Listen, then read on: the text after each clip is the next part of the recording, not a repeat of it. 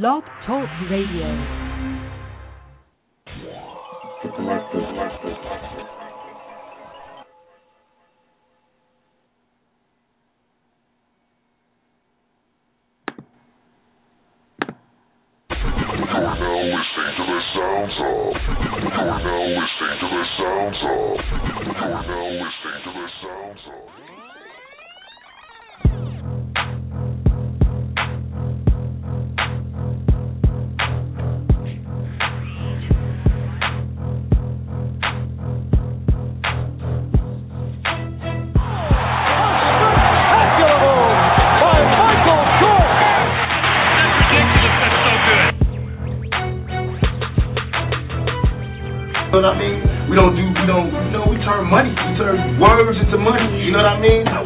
Greater gift can there be?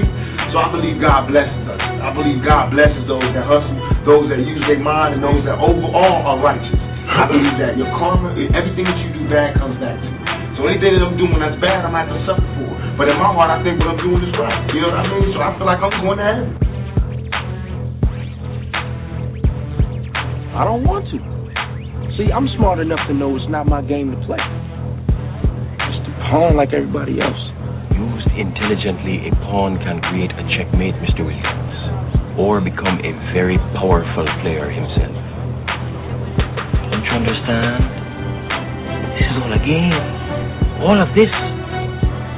Like basketball, football. Mr. Big Time Track Star, a game. You play it and you play it to win.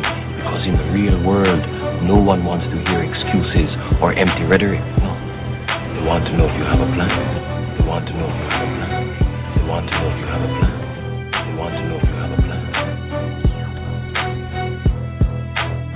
Are you ready? For the thousands in attendance and the millions watching around the world, ladies and gentlemen, uh,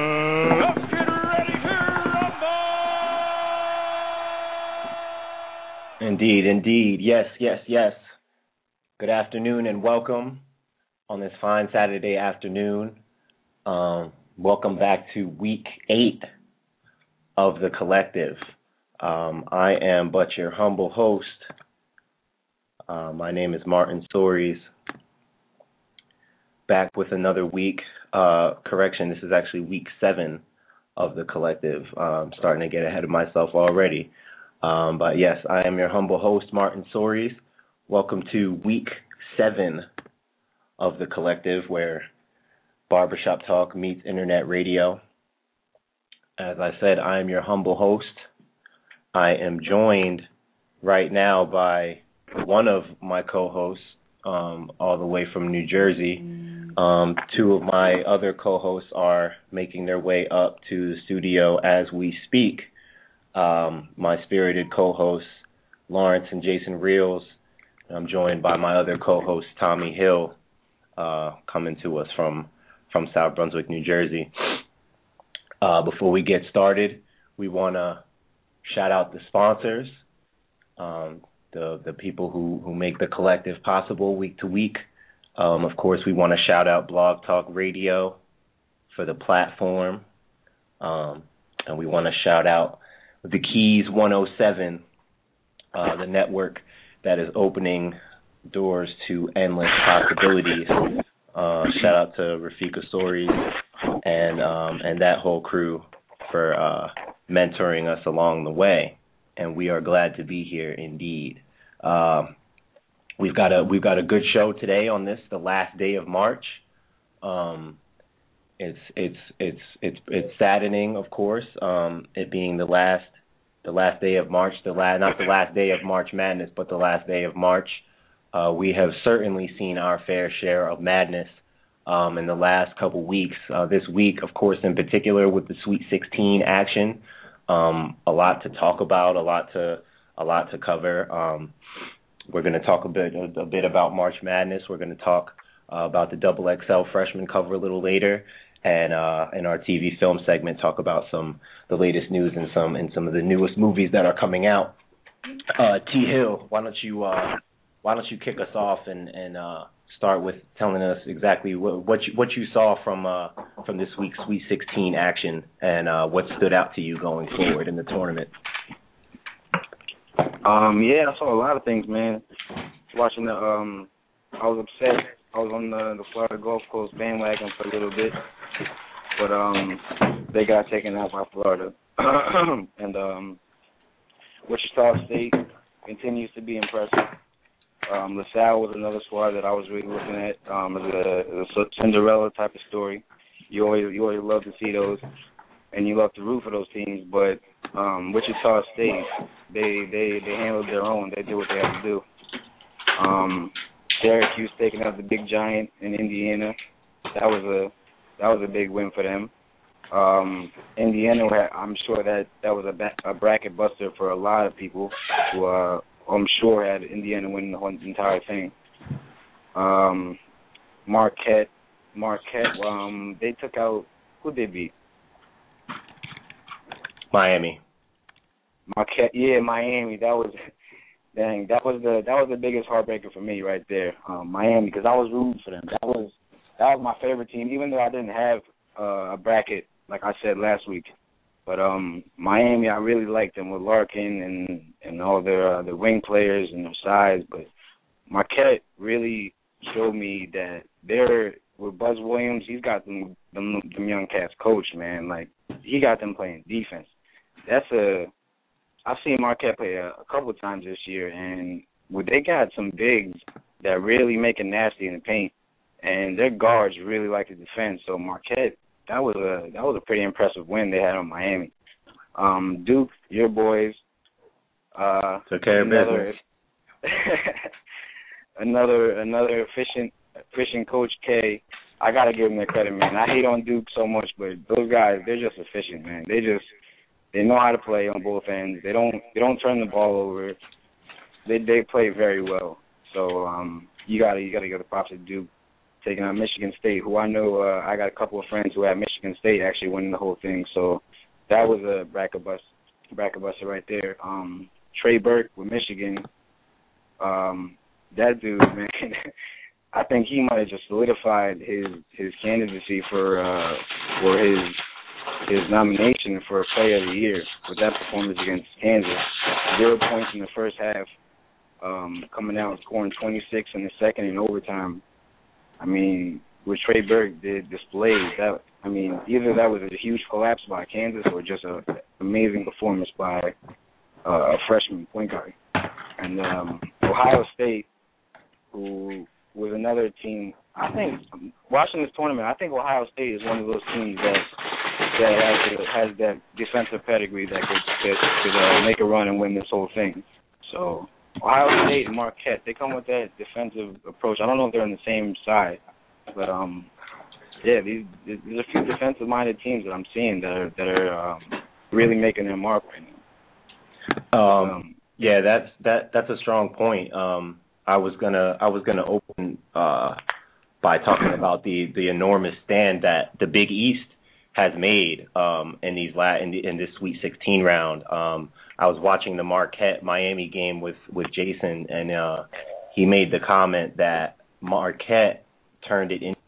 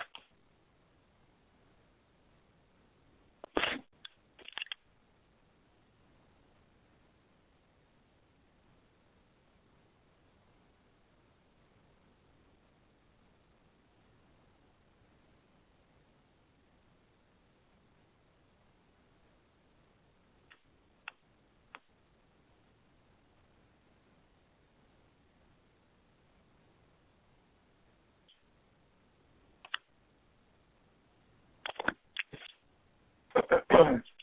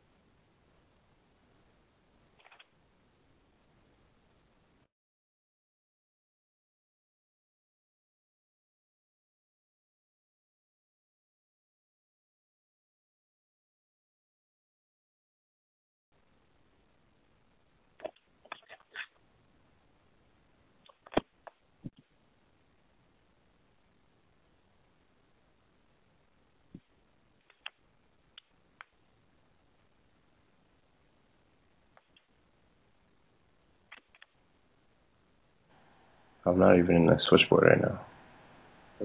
All right. Um, sorry about that. I had some technical difficulties. Um, um, like I was saying, um, with with Russ Smith, obviously, you know, he's been playing really well with the with the Michigan and Kansas matchup. Um, like Tommy said, you know, Trey Burke, um, for me, he won National Player of the Year last night. Um, and and it's for me, it's really hands down. I mean, when you look about when you look at the four finalists, um, in terms of in terms of impact, in terms of you know, and of course they announced it during the final four. So the, right now is obviously the perfect time for him to make his make his uh, argument. And what an argument he made last night. Um, you know, I was watching the game with Lawrence, and you know, at halftime, uh, I forget what the the score at halftime. Um, in fact, it was forty to thirty four at halftime, and you know, it didn't. Kansas was was so much in control. You know, they were, were advantage side presence with the kid Perry Ellis and and Withey, and you know they were in control for what 37 minutes of that game. And I, you know, at halftime, you know, Lawrence said it to me. You know, Trey Burke zero points, and it was such a glaring stat because, and even you know, Tim Hardaway Jr. struggled also. He wasn't playing too well, and you know, the the big kid McGary who, uh, you know, obviously benefits a lot from Burke's trying to uh, uh, uh, dribble penetration not one of their more noteworthy players, but I mean he comes up big with with uh with with 24 points and 10 rebounds. Um around 25 and 14 rather. I'm downplaying it. Um I mean he has a spectacular game. The first Michigan player with that many points and that many rebounds in the tournament since Juwan Howard in 1994. Um in fact McGary and Blake Griffin are the only players in the last 15 seasons with consecutive games of 21 plus points and 14 plus rebounds in the tournament. Um so just to give you a sense of what what you know kind of the implications of his performance.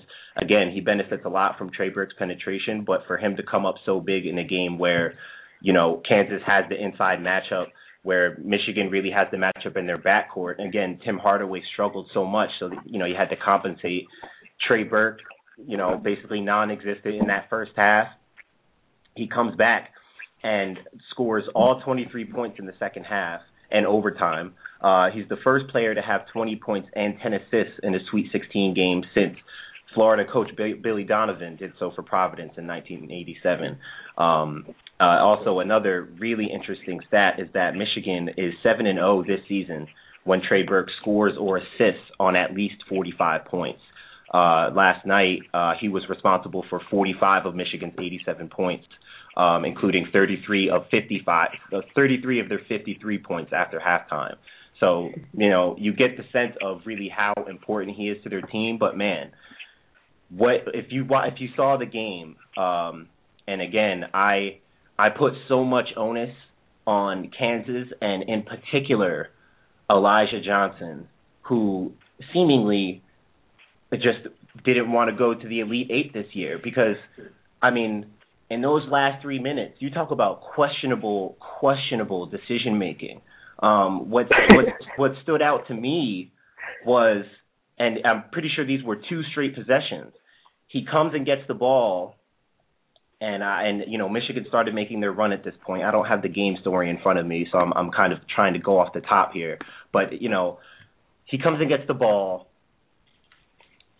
and again, it's winding down. You know, there's only a few minutes left in the game. He's taking his sweet time bringing the ball up the court with Trey Burke on him. Uh, you know, just all the way on him, hounding him. He catches the ball. I'm watching the ref count. He already has two or three counts before he even takes a dribble. So I'm I'm I'm eventually by the fourth or fifth I'm I'm standing up screaming at the television. what are you doing? You advance the ball, get it over. He you know he he gets the eight second count, and then uh, another possession he dribbles down and just and just you know he dribbles into an area where you just you just don't dribble into when you're when it's down the stretch and you're trying to preserve your possession. You know, he dribbles it into a into a into a dead area, makes a ill advised skip pass to the top of the key. It gets stolen by Robinson, a dunk on the other way. You know, again, the events were so sporadic. It, you know, it's hard to kind of recount everything that happened. But you know, again, I mean, God, I I felt so bad for Bill Self because he, you know, he's he's gonna look back on that game and it, you know, I guys are talking about he's gonna look back and say, well, how do we lo- lose that game? No, he knows how we lost. He know he saw with his own eyes how they lost the game and what happened in those last three minutes. And you know, again, you give all the credit to to Michigan and Trey Burke, who again should be National Player of the Year just based off that second half last night. Um, you know, but man, what a you talk about a demise with Kansas. Uh, you know, and again, uh, they don't call it madness for nothing. I mean, we're we're we're in it now. We're you know we're in it now, and so you know we start to wind down. We've got a couple matchups today with Syracuse and Marquette. Uh, Wichita State will play Ohio State later on. Uh, we start to get a feel for what some future matchups will be like. Um, I want to kick it to Jay, uh, kind of get his reactions on on the Sweet 16 action and uh, and potential future matchups that we should be looking forward to.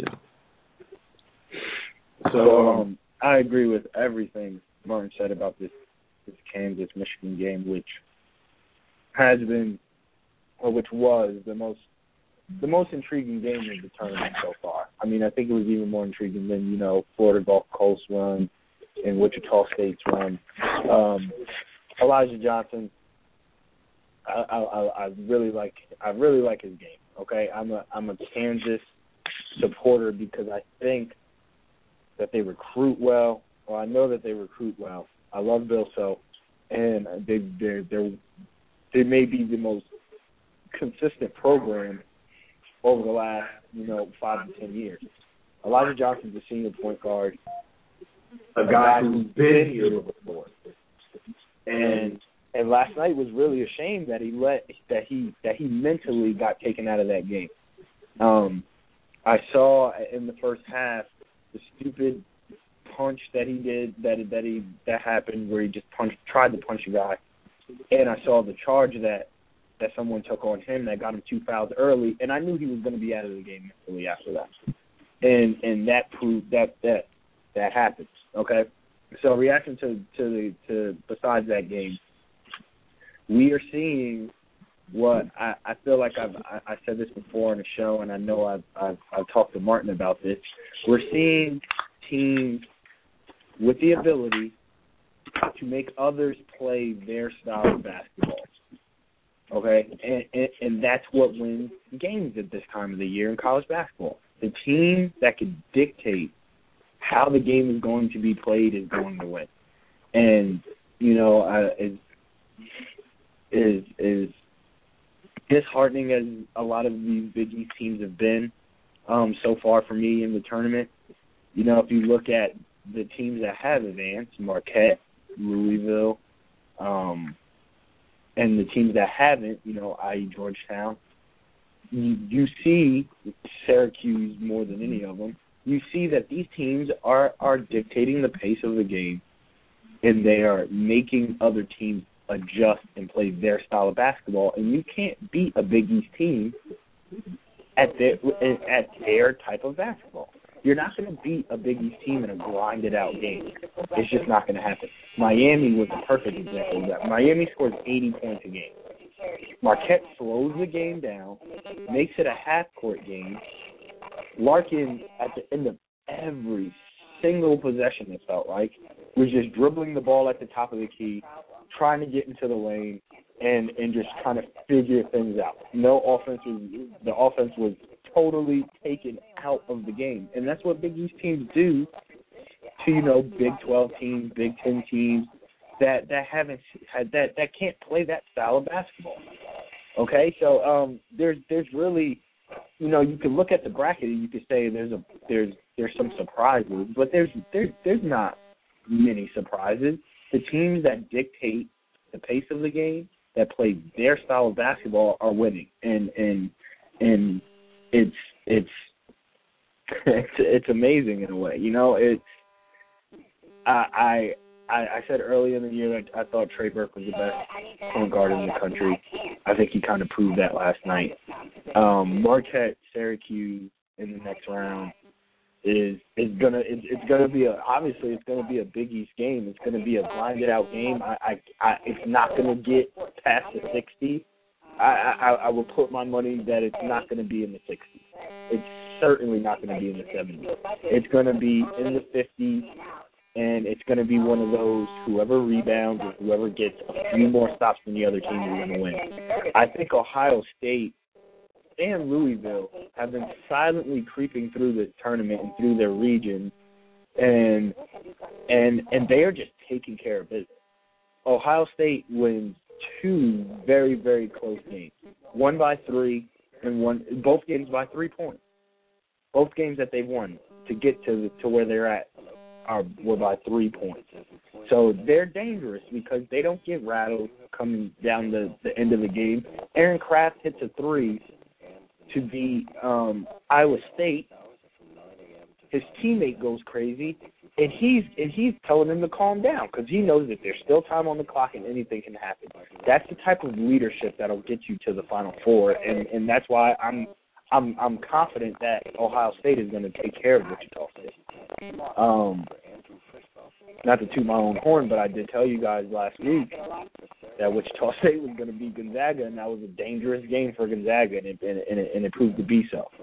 So you know these Elite Eight games, these teams that are in it, I mean, there, there's not there's there's not many surprises. I mean, Duke is Duke is Duke is Duke. They do what they do.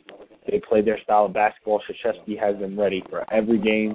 To see Krzyzewski against Pitino is going to be that's a treat for us, realistically. Florida Michigan is going to be incredible. We're going to see some of the best guard play that we're going to see all year on two different teams. Because if you think about Florida, okay, not a lot of people talk about Florida, but they have three to four guys who take care of the ball and can handle the ball, and that is you can't even put enough emphasis on that in in in, in college basketball. They have Rosario, stand up New Jersey. Um, they got Wilbekin. They have guys that literally can handle that are point guards in in nature that handle the ball well, that make good decisions, and they can play a half court game with Michigan and beat Michigan. So that's going to be a very very interesting matchup. And you know Duke Louisville, get ready for the fireworks, guys. I think that game is going to be in the 60s and the 70s. It, it's it's going to be who can get a few more stops, and I'm taking Louisville because I feel like they could get a few more stops than Duke. So, it, but but but these games is it's really no surprise at this point that the teams that are that that have gotten here are here. It's because they t- dictate the tempo and the pace of the games that they play in, and they make teams play their style of basketball, and they win. And, and and that and it's really not rocket science. It's just who can make the other team play their style of basketball. And and if you don't get that, I'm sorry, but you know, as, a, as any any knowledgeable you know basketball fan will understand, you know what I'm saying about about playing with tempo and playing your style of basketball. And it's and it and it, and it, we'll see what team can do that and win a national championship. It could be any of these teams. It really could be. It could be Michigan. It could be Florida. Could be Duke. Could be Louisville. Like all these teams, Syracuse, they can they can zone their way to another chip if they can score enough points. That's their only problem.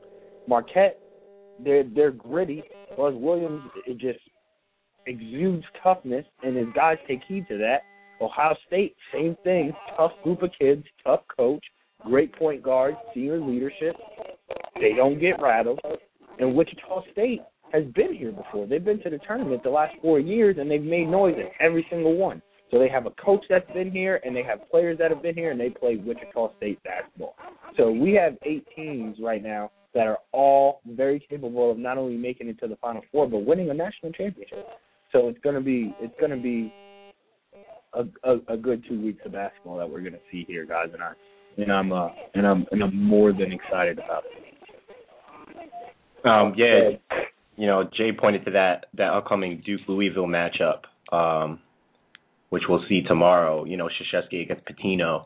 Um, you know, we'll we'll kick it to L then to get his reaction. Um, you know, uh, as as you know, our listeners should know, Lawrence and I are both Duke faithful, and so you know we're we're relishing in, in another another Elite Eight trip. Um, but you know, L, what did you see um, in our win yesterday um, against Michigan State, and what do you see being a key for us going up against Louisville and Rick Pitino? All right, well, our game yesterday against Michigan State. I mean, first off, let me just start by saying, go Duke. This is our year. National championship on the way. With that out of the way, you know what I'm saying? Shout out to my boy Kurt Keeball. He and I and, and my girlfriend were at the uh, Duke game last week, cheering us on, hopefully seeing us on the road to a championship. But um, in last week's game, particularly, or last night's game rather, particularly, I saw kind of the same thing I saw against Creighton last Sunday. We won with defensive toughness. We were very we were very aggressive. I mean, it, it put us in a bit of a pickle, put us in a bit of a bind in terms of foul trouble. Feel like we have to do a, a way better job with being able to manage our bigs and knowing when to have them on the floor and how to how to better guard big men, especially being I mean Michigan last night we played against them. They have guys like Alan Payne, Alan Payne and Nix, who are huge guys that cause matchup problems for us. And they drew a few fouls from Mason and Ryan. Got Mason his fourth foul with 10 minutes left to go in the second half. Against Creighton last week, he got his fourth foul with 12 minutes left to go in the second half. Those are positions we shouldn't be in, and that we can't be in if we're going to really, really make a run at this national championship. But with that being said, our perimeter defenders have played their behinds off in terms of in terms of limiting looks that other teams' guards have gotten between Tyler Thornton, who it took me a while to come around to Tyler Thornton, but he's seriously one of the best on ball defenders I think in, in college basketball in terms of a guard. He's small, but he's he's a hound, dude. He's going to be in you, Paul. He's going to be in you. He's going to be all over you. He's going to make sure that he's he's not going to let you get comfortable. He's not going to let you get in a rhythm. The same thing with our freshman Rasheed Sulaimon. He's a very good on-ball defender. These guys are going to be all over you. They're going to not necessarily get you allow you to get in the spots you want to get to. You're going to have to work to get there. Other so I, that's what I saw from Duke, and I think that if we continue that, we we could realistically win a national championship. I keep telling everybody we beat Michigan State earlier this year um, at the beginning of the season. We beat Louisville at the beginning of the season. These are two teams that we saw when the scoreboard said zero zero zero on the clock. We had more points than they did. That makes a difference. It it it may be two different teams. It, it may be a different Duke team and a different Louisville team and a different Michigan State team than it was you know, three, four months ago. But at the same time, us having that on our side does help, and it and it does make Michigan State. It has to make Michigan State and Louisville think, all right, we have to come out and adjust a bit because we played this team with our personnel and their personnel, and they beat us. So I, I mean, I like our chances against Louisville. I think that they can they can be inconsistent, but I mean that's realistically the story of college basketball. Any team can be inconsistent. It, it just depends on what Duke team we have show up, what Louisville team we have show up. We know we got the basketball mind. Uh, Jay's over here taking deep breaths and sighing at everything I'm talking about Duke, but he knows that we have the basketball mind. If there's one guy you want to have at the top of your bench in college basketball, it is Mike Krzyzewski, and that's who we have. So I, I, I like our chances a lot. Other things I liked about the Sweet 16, uh, as Martin said, he and I watched the Michigan Kansas game last night, and I mean, it, it reminded me a bit of of Marquette's first round matchup with Davidson, to where literally things were going all the way Kansas's way the last two minutes of the game, and just fell apart. And it was more that just like with Davidson, that Kansas lost that game more than Michigan won. Trey Burke, I can't take that away from him. He hit some phenomenal shots. He made me even more of a believer. That kid is a bona fide pro. He's he is excellent. Like Martin said, he probably just solidified himself as player of the year, and it is well deserved. I mean, he he. Uh, Martin said this a few weeks ago to me when we were watching the game. Trey Burke is one of the best playmakers in college basketball. He creates for his teammates. He creates for himself off the dribble. No matter what he's doing, he's always doing something productive, especially offensively. And, and I mean, it, it's undeniable that that Trey Burke is is one of the best players in the country.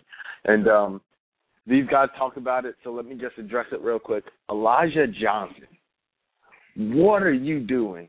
What are you doing? I, I looked at some numbers here. Elijah Johnson finished the game yesterday with five turnovers on the game, four of which were after the 2:30 mark, with with two minutes and 30 seconds left in the second half. He had four turnovers between then and the end of overtime. What are you doing?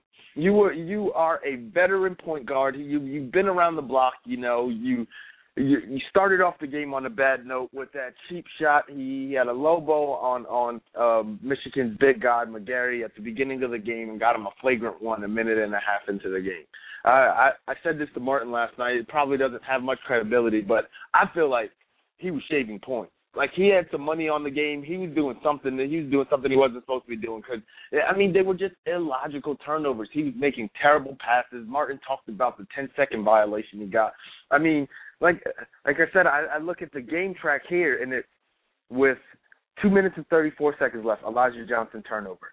Two minutes and two seconds left, Elijah Johnson turnover. Um, then he misses the front end of the one and one. To, they were down three, or Michigan is down three with 13 seconds left. Elijah Johnson gets fouled, goes to the free throw line. He just made two in a one-on-one situation, so we just saw the ball go in. Not even not even 10 seconds before, gets fouled again, goes to the free throw line, misses the front end of a one-and-one, leaving the score with Michigan up three or Michigan down three rather, and Trey Burke comes down and hits a 35 footer. You can't give him that opportunity, and and Elijah Johnson set that up as perfectly as possible. And we won't, we won't even talk about the the play at the very end of the game where he drives baseline, gets a pretty good look at the basket, and kicks it out for a 30 footer from Naadir Tharpe. It's just like what are you thinking? Like, did, did he really just crumble like that? Did we really just watch him crumble the way he did? Kansas made some bad decisions down the stretch as a team and in general, and and that and they lost that game more than Michigan won the game. But I mean, Elijah Johnson has he's got to be kicking himself right now. I mean, I, I don't mean to add insult to injury. I'm I'm sure he's not listening to this right now, but if he was, I, I apologize, Elijah, because I, I know you're getting it from every angle, but you deserve it. You you played terrible. I'm I'm I'm gonna be flat out honest. He played he played awful those last three minutes of the game, and I know he's gonna wish he's had those back for the rest of his life. Um, other other matchups, I do like Syracuse. Um, that was Michael. Realistically, that was Michael Carter Williams coming out party. He's had some really good games throughout the season, but I mean, he he was all over the floor, and he did it from every single angle um what was that Thursday night against Indiana. I mean, he he played a heck of a game. That that guy is long and he gets to the rim. He makes plays, Paul. He makes plays and he knows what to do to get things done. And and I mean, he he is one of the best playmakers also in college basketball. I think that you can fairly put him in a category with a Trey Burke. The way he he can create something out of nothing. I, I, I really like him. I think that Syracuse takes down Marquette tonight and and makes their way to the uh to the final four. Um Wichita State, man, is a very good basketball team. Jay successfully called that Wichita State over Gonzaga game last week, and I mean he was dead on. Wichita State realistically, if you watched that game last week, they were a flat out better team than Gonzaga, and and they are a flat out good basketball team. They did the same thing to LaSalle on Thursday night. I mean, LaSalle was a Cinderella. They were coming in. You mean you thought they were going to kind of ride the high of of making it as far as they did, but Wichita State was flat out better than they are. They have some very good basketball players, some ridiculous athletes, I think that they give I think that they give Ohio State a lot of issues. I think that's going to be an interesting matchup. I mean, I would I wouldn't be surprised in the least bit if we see Wichita State in the Final Four. Um, but yeah, I I mean, other than that, um, Michigan Florida is going to be one of the best matchups we've seen in in the tournament thus far, as as was Michigan Kansas. I think that I think there's a lot of firepower there. Um, Mike Rosario, they it, if um I heard a commentator say if there was an MVP to be given out over the last two games for Florida, it would definitely be Mike Rosario, and I, I think that that speaks a lot because I mean he's not necessarily their star go-to guy. They they kind of have a blend of like a bunch of really good players. No no real like phenomenal like pros that's just going to take over the game, but they have a they have a really good team, great chemistry. I mean, these guys have been playing together for a while. They have a bunch of experience, and some upperclassmen, and I think Mike Rosario is, is has been the difference maker between the game against Florida Gulf Coast and the game against Minnesota. He played he played really well. I mean, he didn't have ridiculously high numbers. Like I said, he had about 15 points, but he had five rebounds, two steals to go with that last night. He had about 16 or 17, I believe, against Minnesota. I mean, he's been playing solid. So I would, if we were making picks for the Final Four right now, I'm saying Duke top left. Bottom left, I'm going to go ahead and say Wichita State is going to get the upset over Ohio State. And I'm going to say Michigan and Syracuse, which is going to be a very interesting matchup. Um, yeah, that, I mean, very interesting picks all across the board. Some really good stuff. Uh, I wanted to touch on a couple things. Um, you know, I, I I left out someone who deserves partial onus from that Michigan Kansas game, and it's Mr. Ben McLemore.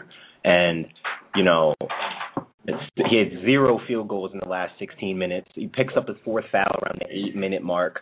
Uh, goes to the bench, comes back again, no points, no field goals in the last 16 minutes of the game, uh, including overtime, which was just astounding to me because he came out and he seemed a little more comfortable in the first half. He seemed he seemed he was starting. You know, I mean, he's such a phenomenal two guard and he's such a pro. And you kind of just see him come out of that shell. He hadn't played well in the last couple games. Um, he finally started to get some confidence going, and you you know you think he's kind of starting to take the game over, and he kind of disappears towards the end of the game. So I, I did I wanted to I had to call out McLemore for that because just when you think he's about to really kind of get over that hump, um, you know, he he kind of vanishes. Um, again with the Trey Burke, you know, I I've like Lauren said, I've said for weeks now, Trey Burke is the best creator in college basketball in terms of creating for himself and for others uh, the ability to get his own shot off and get shots off for others. Uh, like the stats we said before, he does so much for that team. To me, Aaron Craft is the best leader of basketball. I, I think that's I believe the most accurate to put it. Um, I said to Lauren, for you know, Larkin was kind of like a close second to me under Trey Burke, but Michael Carter Williams he said he's kind of starting to go up that list for me now too because you know obviously what he'd be able to do with his size, his length, that six six um, is is incredible. But you know, also he has he has extreme only one assist in the game against. But I mean, you don't have to assist much when you when you when you're forcing 17 turnovers and, and forcing 35% shooting. So, but again, he's at his with his size, with his really his his at his core, he's got point guard tendencies. He's not he's not a take a lot of shots top type guys. Extreme offensive ability um, so you know he's definitely moving up that list for me too. Um, it's it's it's an interesting scenario, um, and I did want to ask this question because it, it goes back to the question you almost always ask in a scenario like with what happened with Michigan and Kansas last night. And Jason and I have personal experience with this together. Uh, we played in a game some three or four years ago, a double overtime game. We were down three, ended up going into the second overtime, um, we were down three. Someone by the name of Glenn Washington came down and hit a monster three in the corner. But again, that whole down three situation, you know, the the question's always asked, do you foul in that scenario? Um, and I think, uh, you know, it's worth asking. You know, a game like last night, Michigan Kansas. Again, Elijah Johnson misses the front end of the one and one. 13 seconds left. You know, Trey Burke comes down, uh, I kind of just want to pose the question, and I'll go to Jay on it first. You know, is is that a situation where you foul? He, he makes a he takes a 35 footer. I'm, I'm pretty sure it was Withey who did come out and hedge on it. It wasn't much of a hedge as it was kind of like a pushing, kind of pushing him out. He kind of just switched on him, but he did push him away from the basket. Takes a 35 foot heave. Obviously, the kind of shot you want But it, you know, uh, Jay, is that a is that a situation where you where you think you would foul in? It's it's it's so hard, and and for people like Martin and I who who experienced it firsthand, you always think foul. You know, it's always like you you should foul that guy. And and this and so so here's so here's the logic behind it. You don't give them the opportunity to hit that shot.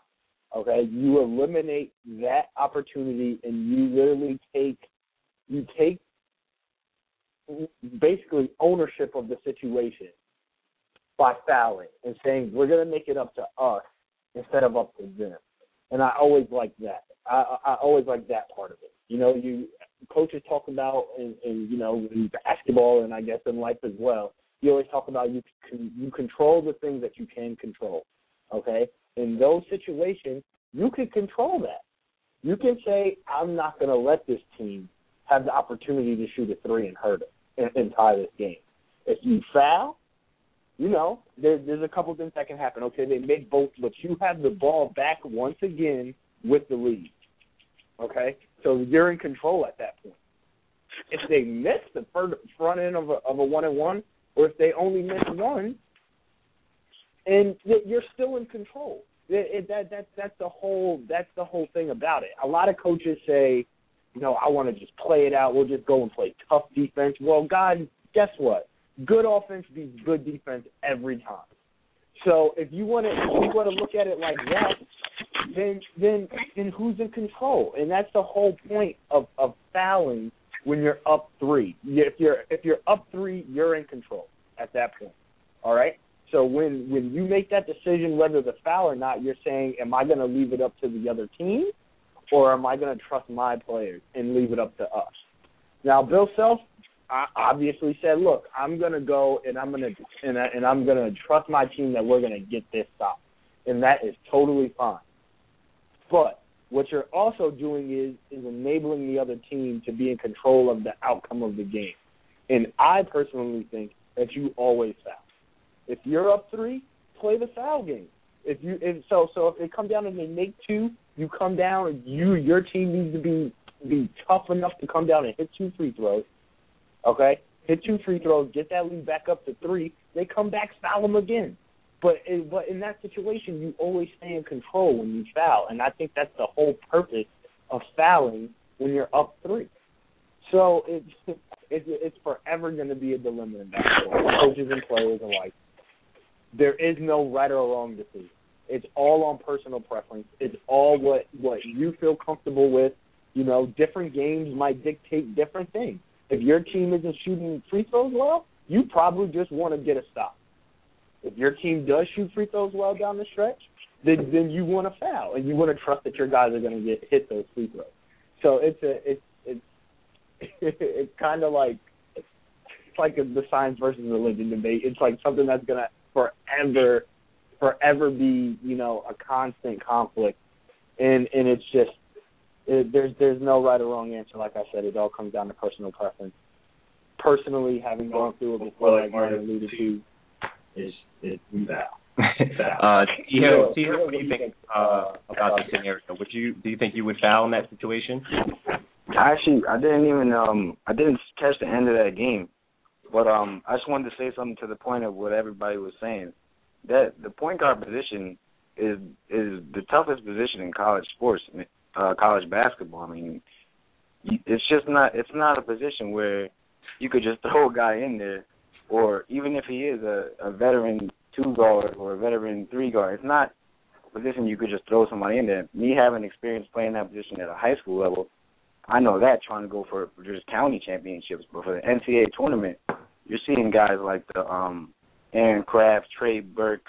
Um, I even like what Syracuse did with Michael Carter Williams. They're using they've been using um with Jim Boeheim. He made a little switch with uh down the stretch. Brandon Triche has been handling the ball a lot, mm-hmm. um, running sets with them, and I really like that because he he he knows what to do with the ball, and he's like a natural point guard. They kind of forced him into that two position, but with him and Michael Carter Williams, who's like you were saying, um, how unselfish he is, but when he has that, when he starts feeling himself a little bit, he can score the rock, man.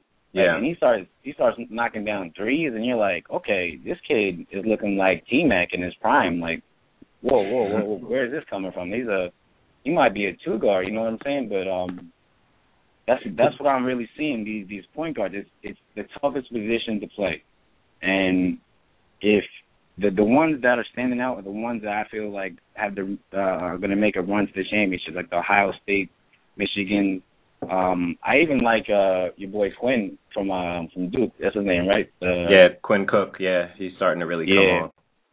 He he he's um he kind of reminds me more of uh he's like an Avery Bradley type. He's like a hound. Yeah, you know what I'm saying. He, he gets after it. He's a game manager. Yeah. Yeah. But um, yeah, that's what I'm. I mean, I didn't see the end of the end of that uh the Kansas Michigan game, but I just want to add the add a point to what you guys were saying. What do you think about the about the fouling when you're up three? Is that something you think you would you would trust your team with, or do you think you would you would ride it out? Fouling up three, giving a team a chance to make two free throws, and you only have one. Yeah, I mean, given the, obviously the situation is everything, personnel, context, situation, all that. But I mean, given given I guess you said you didn't catch the end of the game, but I mean, I, I mean, it's it's it's just you know, it's one of those basketball debates. It's like Jay said, the science of religion. Like every you know, it it's so much is dependent on the situation and the personnel. But I mean, I for like you personally, you what do you team, think? Though, I feel like if you mm-hmm. trust your team to get a stop, then you let it ride out.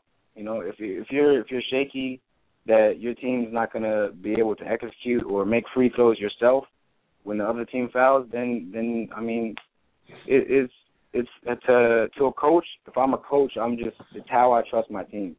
That's the decision I'm making in that in that situation. Yeah, I hear you. I do in that particular situation. Again, uh, I believe I'm pretty sure Kansas was out of time. In fact, both teams were out of timeouts at that point. Um, I'm, I don't think Bill Self had a, a moment to kind of go over that scenario with them.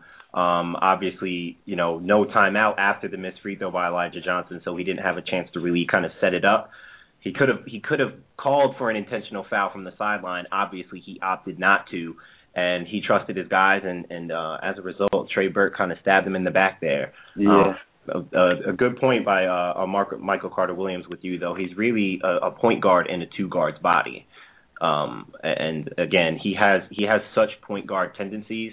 Um, I I did say I, I kind of I have I've been a little disappointed as to how him and Brandon Triche have have have blended this year. I mean, I, I feel like I've seen Brandon Triche play put together better seasons than I have this year. I feel like the the focus on someone like Michael Carter Williams, who was obviously special and who was obviously a pro, almost has kind of taken away from his production. Um, I, I I didn't notice I, I did notice towards the end there with Brandon with Triche handling the ball towards the end, having Carter Williams play off the ball. Um, that might be you know something to look for going forward. Um, touching back on the Duke Louisville matchup for tomorrow, like Jay said, you know, you just you kind of just wait for the fireworks, man. I mean, this is this is this is one of those you know top heavy uh, power team college basketball games. Um, the matchups are are so intense. You know, for me, I was telling L yesterday, it's up to Quinn Cook to have to chase around Russ Smith, and it, it, it you know it could be Quinn Cook, it could be you know uh, Rasheed Sulaimon. You know, between the two of them, they're going to have to you know, both of them kind of have the length advantage. I think Quinn is is I don't think anyone's as quick as Russ Smith, but I think quickness wise he might be able to, you know, give him a little bit of trouble. Um again, like you like you know, like you said Tommy with that point guard, you know, we always say, you know, the guard play is so important in March Madness every year. And, you know, with the teams that are left, we're bound to see some great guard play, particularly that Michigan Florida matchup like Jay said. Um, I, I, you love what Florida can do. Like you said, they have three, four guys that can put it on the floor, that can shoot it. Um, and, and you know, it's we're about to see a lot of very guard-oriented play uh, coming down here to the to the final weeks of March Madness. Um, okay, well, we're going to kick it to a commercial break for a couple of minutes and uh, wrap up our first sports segment. We're going to talk. We're going to come back and talk some music. Going to talk about the Double XL freshman cover and get reactions from guys on the latest news in the industry. Uh, we will be right back with the collective. Do not go anywhere.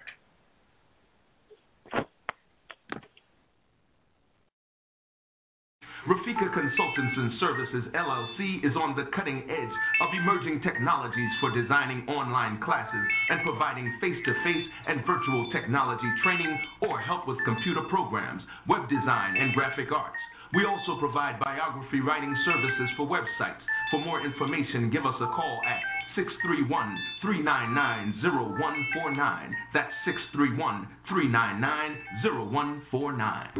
The Fluffs present the alphabet, now found in paperback, sporting a five star rating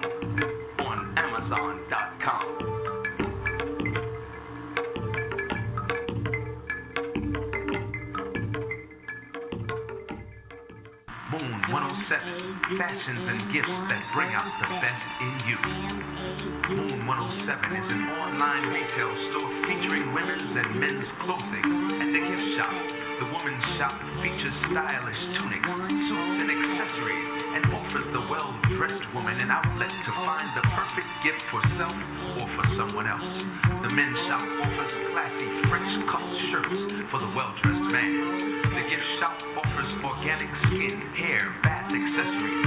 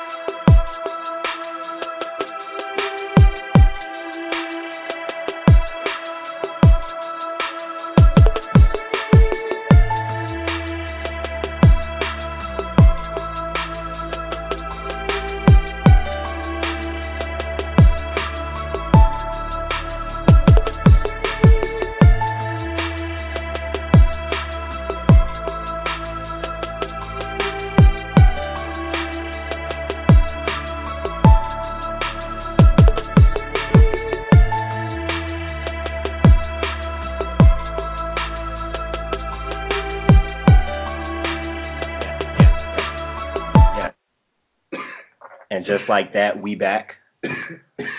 we back.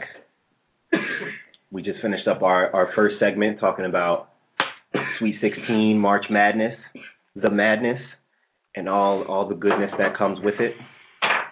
Uh, we're going to go into our music segment now, which is loosely based on our music blog, whatwehear.blogspot.com. Before we get to our, our main topic of the day, the uh, the annual Double XL uh, freshman cover. I want to get reactions from guys. Um, we've got I, I've got three pieces of news um, from from music this week. I want to get guys' reactions uh, real quick before we get into the main event. Uh, first of all, um, our good friend who we talked about last week, Schoolboy Q uh, from TDE. Uh, he is also he's featured on the the Double XL freshman cover uh, list, which we'll talk about in a second. Um, in his interview, uh, a recent interview he did following the the Double XL cover, um, Schoolboy talked about his upcoming album Oxymoron, which we talked about last week. Um, talked about some other things he's working on. Uh, he actually happened to mention that. Um, well, I'll I'll just read the quote. Um, talking about himself, ASAP Rocky, Danny Brown, and uh, no, not Pharrell, sorry, and Ab-Soul. Um, apparently, there's a, an upcoming album with the four of them together, and they're forming a um, a, little rap supergroup within them. Uh, it's Schoolboy Q, ASAP Rocky, Ab-Soul, and Danny Brown. Um, the quote uh, straight from Schoolboy in the interview said, uh, "We may do an album together. We were talking about it. We may call it Druggies with Hoes." uh, he said, "We may do it. Uh, me and Rocky may do a project together too. We're talking about doing it. Um, I'm waiting for this next album, Oxymoron, to come out." What's up? You were fading in and out. Um, uh, so, so Schoolboy Q about a possible rap group uh, with these guys. Uh, Jay, your reaction on what this could mean uh, for a super group with these four guys? Um, I think it, I think it, I personally think it's good for. I personally think it's good for everybody. Um, you know, uh, uh, Danny Brown has been getting a a lot more press recently because of ASAP Rocky, and, and you know they he's been helping him out, and they can all help each other in a way. Um, you know, Ab-Soul and Schoolboy are part of the TDE conglomerate, so you know they they do things together all the time, and then they they've done features with with Danny Brown and, and stuff like that. It'll be it'll be a, it'll definitely be an interesting collaboration of rap styles because you have Ab-Soul, who's who's more of like a conscious rapper, even though he does do more ratchet sometimes. Um, he he is more of a a deeper thinker, I would say, than the rest of them. Um, Danny Brown is is like I said, don't go listen to his mixtape because of me, because I don't want to be responsible. But he he's as ratchet as they come. Um, and then you know, Schoolboy and ASAP are kind of more similar into where they're they're they do get you know pretty deep and and ratchet. They have like a good balance between the two. So it would be it would be cool to see these styles you know all mesh up. I just hope I just really hope that Ab-Soul doesn't get lost in this because the three of them, you know, the other three, you know, Danny Brown, Schoolboy, and ASAP, I feel like they can do a song together and it'll make sense and it'll be you know they'll they'll they're not complimenting each other so to speak because they do kind of like the same things in a way. And then Ab-Soul is just a little he's he's just different than the three of them. So, um, but it'll be interesting. I, don't. I I mean I can't I can't really see the four of them getting together and doing a full album.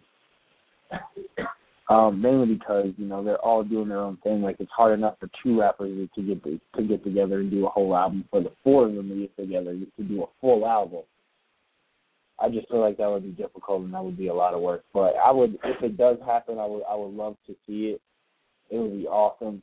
Um, you know, it, it, it would be, you know, for the up and coming stars in hip hop in a way. You know, getting together and doing something early. So it would, it would be really cool. I would, I would enjoy it. Uh, L reaction. Um, I, I mean, I I obviously like all four of these rappers. I mean, they're they're all pretty good, and uh, they're all very good actually. They're they're guys that are that are um certainly have made the name for themselves in hip hop in the last year and a half or so, and and and are really really I think important to the game. So uh, I mean, it, it's a cool idea. I don't know if I don't know if I want to hear just like 15 songs with all four of them on it. I mean, I think that there'll be some cool ones in there, but like, I mean, that's a lot of time to invest in in in not and not someone's like solo work where it's like really like I mean, a good album to me, like it, it, you learn a lot about the artist, their artist on the album. I think that if the four of them get together, it's kind of going to be the same themes. It's going to be like party raps almost. The songs that Schoolboy and ASAP run together are party raps nine times out of ten. You know, Schoolboy and Danny, ASAP and Danny. I mean, they're they're mainly like party songs. They're like turn up songs. I don't know if we need a whole out fifteen album, a fifteen song album of just a bunch of turn up songs. I mean. It, it would be cool, and and it would obviously have its place in hip hop, and people would love it. But I mean, I, I I don't think it's going to be like groundbreaking.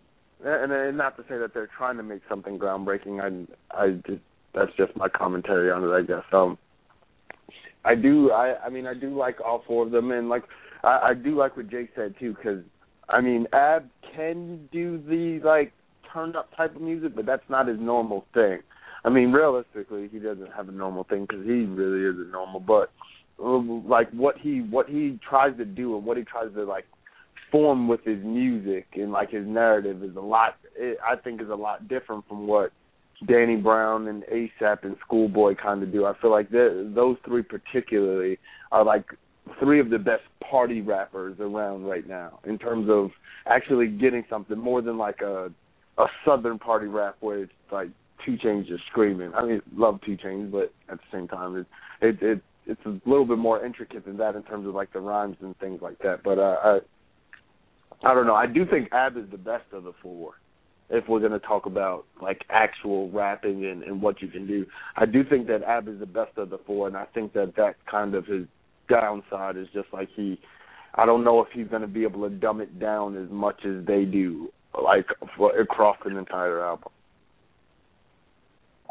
Um, definitely all strong points. I feel like the Ab Soul point is really strong because again, I, I would have to agree that Ab is the best of the four. I think mm-hmm. that's close to not even arguable. But yeah, it is. It, but it's interesting because I agree. I think somehow he he might he could get mixed up, but I I kind of I'm gonna go on the on the other side before we go to Tommy. I, I think I think they could do something cool in the sense. I mean, I know you guys said do it, it could be cool, but I think in the sense where they could really like throw some different combos at you, like doing ab and and you know an ab and Q track, you know, uh, like three or four ab and Q tracks, just ab and Q, and then get you know give you three or you know a couple ace, you know ASAP and Danny, and then throw you know you know different combinations. I think you know, I I think it could be. I, I understand definitely where you guys are coming from because in terms of them meshing and and chemistry wise putting them I mean they they've all proven to make music together except Ab Ab and ASAP haven't really done anything together but it's you're right you're still you're still blending styles and there would have to be a a, a good chemistry there. Uh T Hill you got a reaction for this?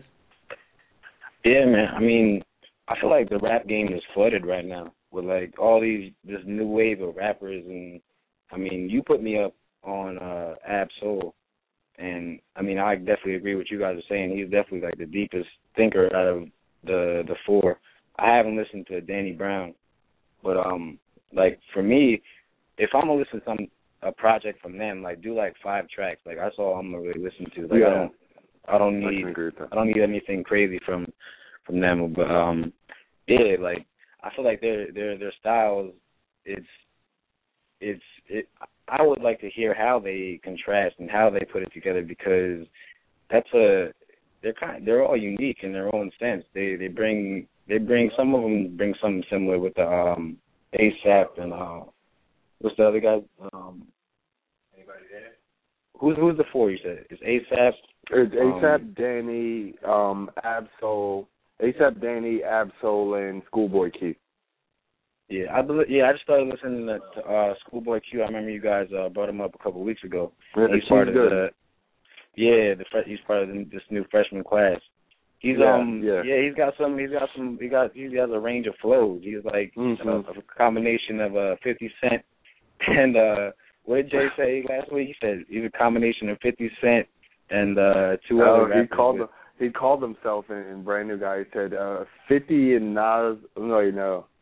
Biggie and Nas put them in a blender, sprinkled some fifty, then came out there.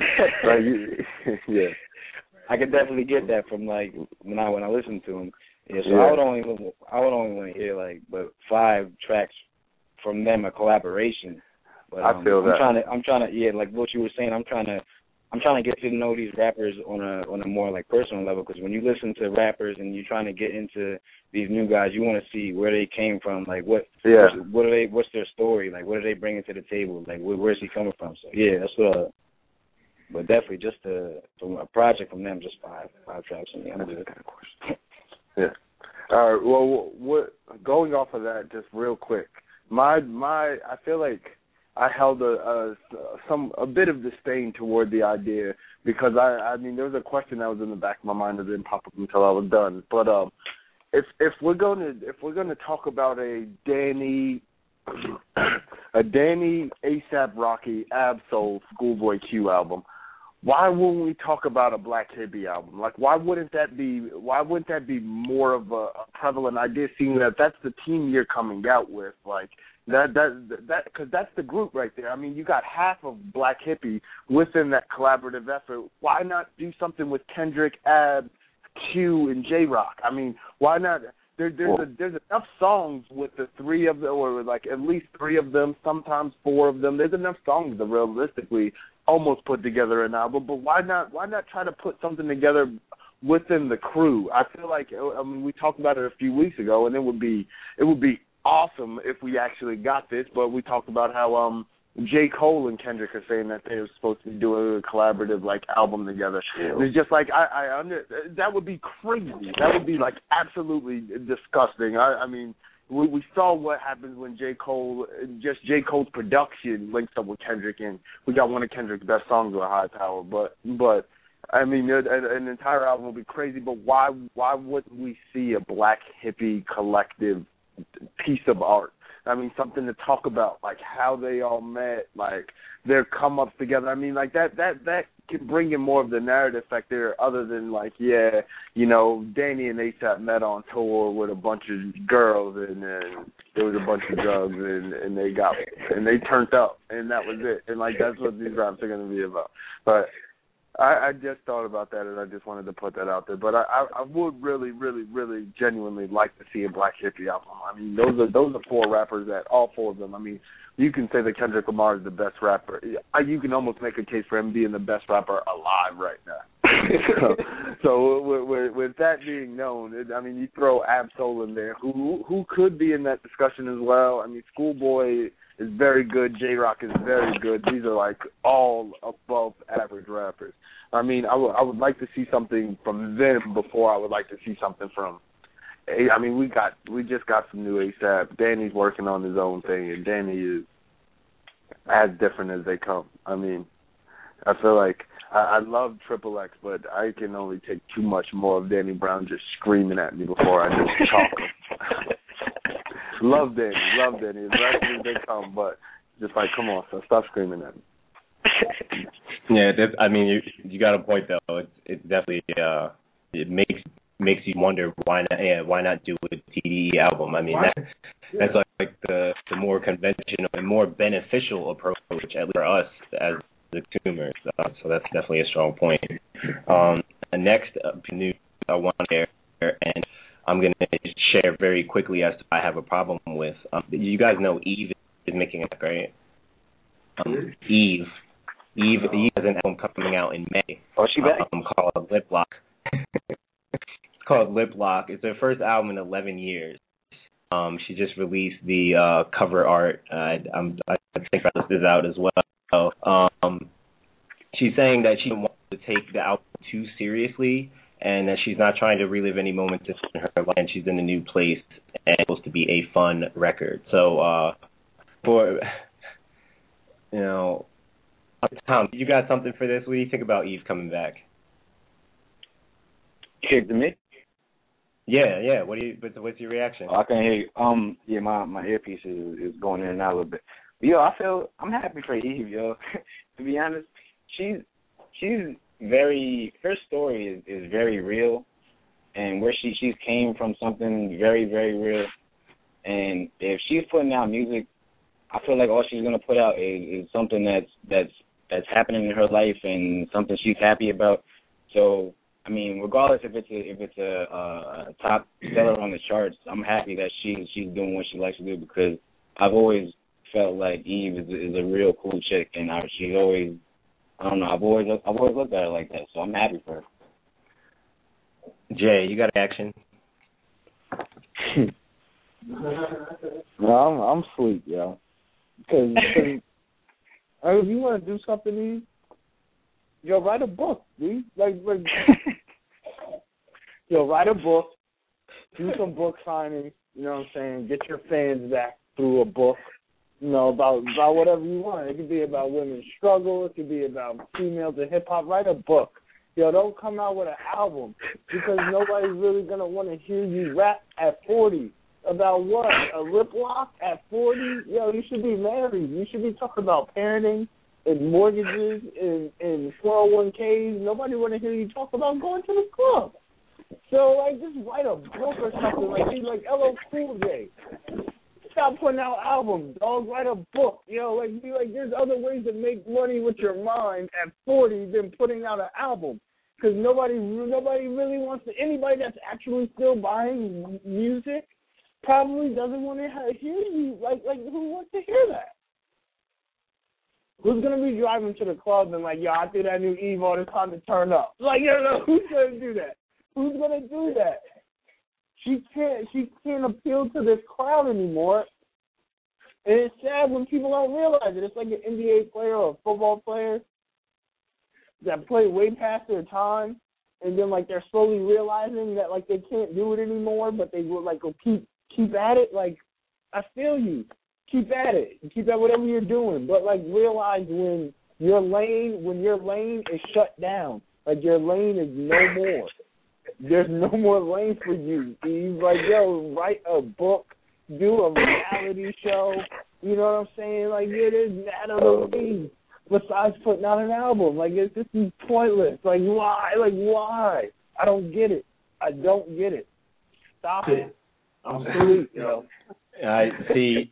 I, I couldn't agree with Jason more, and I, you know, I'll, I, he said it so well. He said it so well. But I, I'm, I'm, you know, I'm gonna come from a different place. I, ultimately, I just, I feel so bad for female rap right now because you look at someone like Eve, who, like you said, I mean, at one point, you mean, I mean, those Ruff Ryders. They, I mean, Eve was the best female rapper out. I mean, there were around that era there were probably the competition was a little thicker but i mean when you talk about competition right now uh, Nicki Minaj is the only female rap artist that is even relevant right now. And so for me it's just a testament to just just a a, a just a dying breed of female rap honestly because you know it's been 11 years and uh, you know Eve's just going to come back and and do what? And then she apparently she doesn't even want people to take it seriously. It's supposed to just be a fun you know album or something. And I'm with Jay you know? Did, if you you just just be you're making an album just because you can? Well that's just you know that means nothing to us. That write a bit with you and reality show or something. I don't she's done TV before. I don't know. I I I'm I feel bad for for because Eve is someone that I mean, when you stack it up, you could I mean, when you talk about like historically, Eve is someone that you could probably put up against Nicki Minaj and like a you know if you're gonna try to divert your attention away from just the only female rap artist there is. I mean, if you want any kind of competition, Eve would probably be someone that you might bring up. Yeah. But clearly she's not even in that kind of mindset where she's she's just looking to make a fun record and and I that I'm not I'm not good with that. So Yeah. I'm, I'm I'm definitely with y'all on that.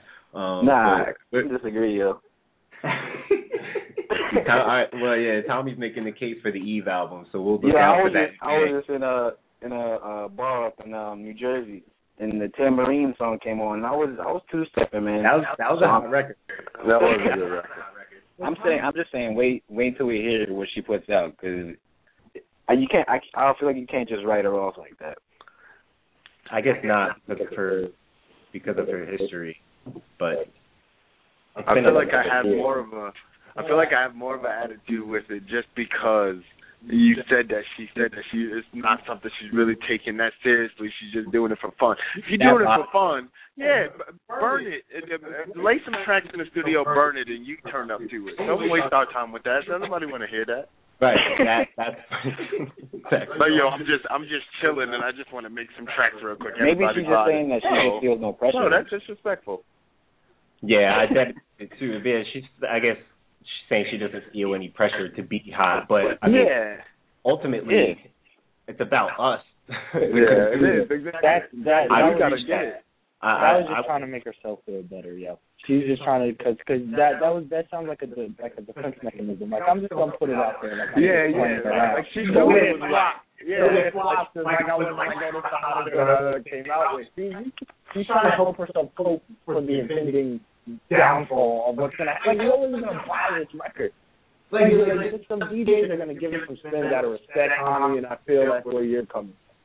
But like, realistically, like, like Tambourine record came out, like you know, like the like two, early two, 2002, maybe even uh, possibly the 90s. I don't even remember, but that was hot then. But can she duplicate that now?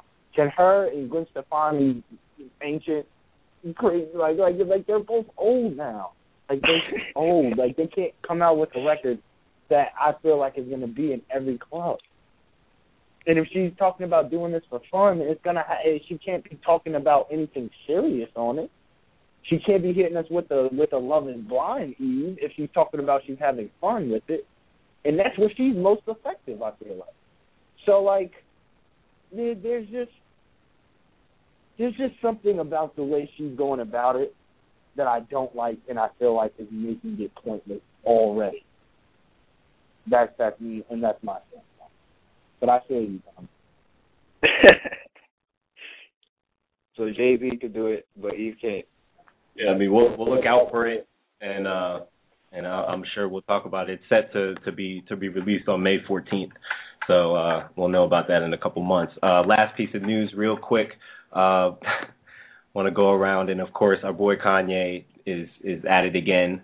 The the rumors surrounding his album title have since been reconfirmed by Malik Yusef via Twitter that the the supposed album title was going to be I Am God or I Am a God, one of the two.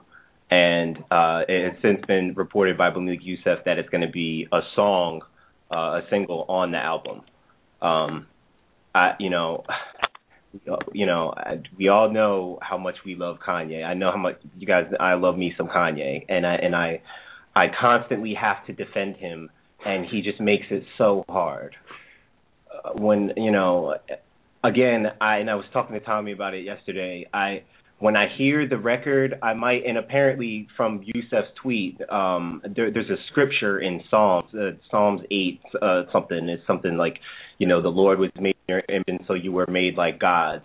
You know, so it's, I guess it's supposed to be some kind of biblical reference connection there, but again, until I hear it or or know it to be true, I will reserve judgment. But you know, I will say that if that was the album title, um, uh, I don't know if I would be able to publicly defend this man anymore as my as my favorite music artist because he, you know, he just pushes the boundaries. He just, you know, he just goes where, you know, some he he even he can't go there. You know, like my goodness, he already he already pushes the boundaries enough. You know, and he's he's great for what he is. But Lord, you know, he's like your he's like your delinquent child that is a genius but just won't stop getting into trouble. You know, like it just it just bothers me. But you know, like I said, I'll wait till I hear the record. I'm obviously intrigued. Um, Tommy, what's what's what's your reaction to uh, to our boy Yeezy's announcement?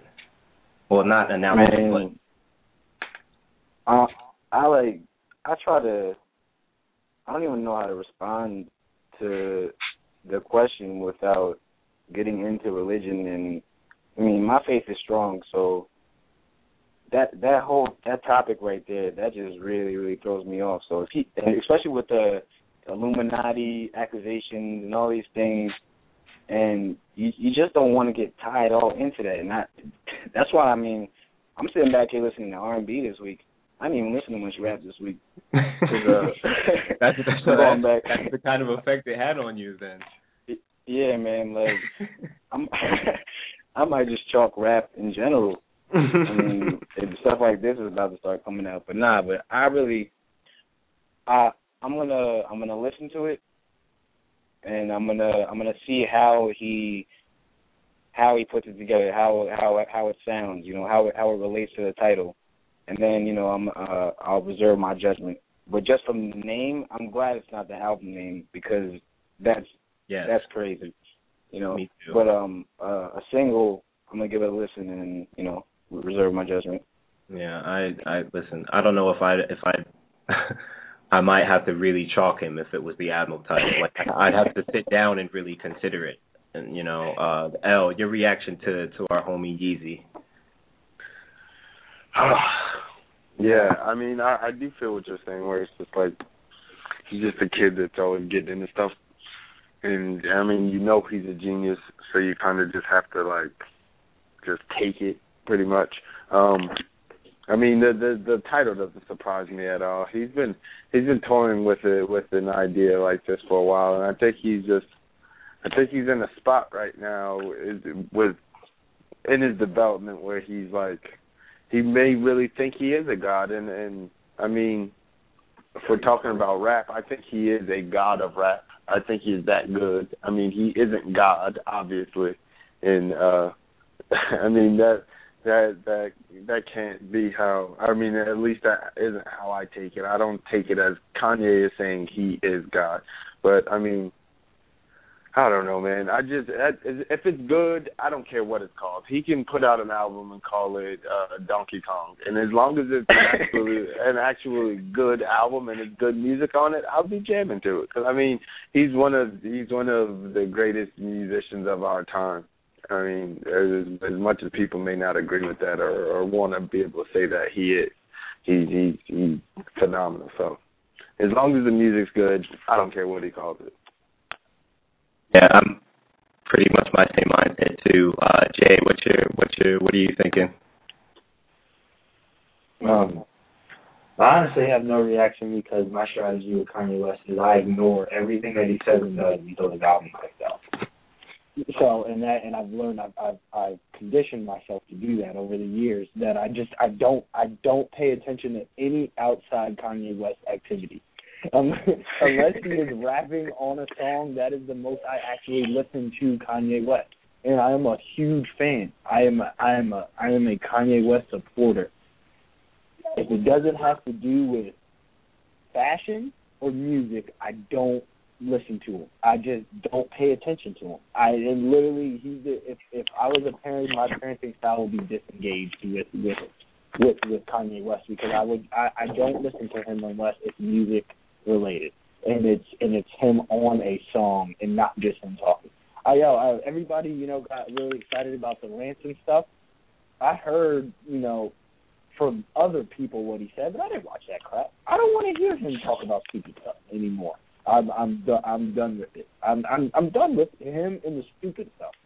If you want to rap, I will listen to you. If you want to produce, I'll listen to every song that you produce. Any projects that you are behind, because I I have that much confidence in his musical ability, I I'm all ears. But outside stuff, I, I really I don't have time for that. well, well, well said. Well said. That's probably that's probably some good advice for all of us as Kanye fans to pretty much ignore exactly. all the external stuff because uh, we know what comes with it. Um, so, uh, all right. So, uh, you know, real quick, we're gonna dive right into the to the main topic. Uh, the the the 2013 Double XL freshman class was announced earlier this week. Um, this is the, I believe, the seventh issue, uh, sixth or seventh issue. Um, in fact, I know the first one was in 06, going into 07, uh, if I'm not mistaken. Uh, so this year's list, um, featuring some some names that we've already been talking about today, uh, Schoolboy Q, um, Ab-Soul. You've got Joey Badass in there, who we've talked about before. We've got you got Action Bronson in there. Um, Kirko Bangz Tra- Travis Scott, another person we've talked about on the show. Dizzy Wright, who I'm, I'm personally a fan of. I, I kind of reminds me of childish, childish Gambino, kind of in the way that he's that he's coming up. I think he's uh, I think he's got a high ceiling. Um, uh, Logic and a female, Angel Haze, um, as we just talking about uh, female rap. So uh, stacking this stacking this list up. Um, there's already been talk, um, bloggers and writers and people just reacting. Um, I'm gonna I'm gonna kick it to you guys. Is this Lawrence? I'll go to you first. Is this the best double XL freshman class that we've seen thus far? Absolutely not. Absolutely not. I mean, this is a this is a very good uh, double XL freshman class. I do like this class a lot. I mean, it, it's always it's always going to be the argument when these lists come out is oh that person isn't really a freshman they've been out for this like everybody knows that but um, I mean this this list is about like when they're actually gaining notoriety and and they're pretty good at picking that out I mean you got Joey Joey and Ab are probably the two like top top standouts I would say in this class. Then you got your schoolboys, Action, Travis, Dizzy Wright is very good. I mean, you got your novelties in every single year, so you're you're always going to have your guy that's just hot for the moment. So they just throw him on the list, and you see Trinidad James's nut ass just right there, just chilling, and then you got Kirko Bangz. Like, come on. But I mean, it, it didn't. And then Jay's boy Chief Keef is on here. I'm not gonna start on him because I don't want Jay to pull a gun on me, but we, we, we know how I feel about Chief Keef and that nonsense he was saying.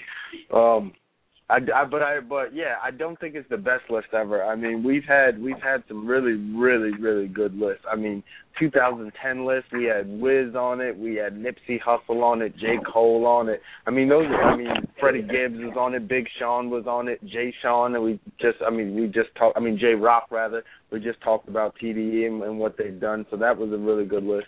I mean, the 2011 list, I believe, is the list that had um I'm struggling to find it right now, but I'm pretty sure Kendrick was on that list. So that list almost went by default. Realistically, I mean, you got Kendrick on there, you got Mac Miller. I mean, yeah, that's fine. But between Kendrick, Krit, and Meek Mill on that list, that's a that's a heavy, heavy, heavy list. I mean, you got Lil B who has his cult following. You got Cyhi the Prynce who good when he wants to be. I mean, Yelawolf is is starting to is starting to turn up a little bit. I'm liking the newest stuff I've heard from Yelawolf, and uh, I mean, like I said, you got your novelties in there with your Lil Twists. YG. I mean, Mac Miller's good, like I said, but I mean, yeah.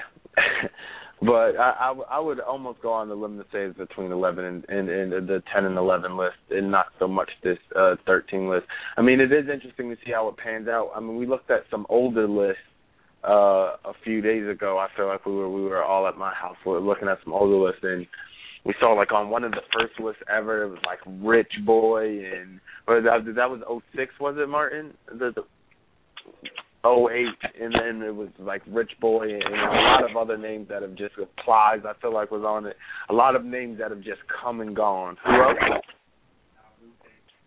Uh, Lupe is uh, and Lupe was Lupe is the jewel of that list, but uh I mean, I do think that uh, Double XL and the staff there have gotten better at at um targeting the, the true talent, talent. like the guys that they really should be on the list. I mean, I feel like I feel like there are a few guys that could have been left off this list, but I mean, that just speaks to the to hip hop as a whole right now. That where it's like there's so much music coming out. Like so uh, everybody's mother has a new song out every single day, so it's it's kind of hard to keep up with everybody. But I mean.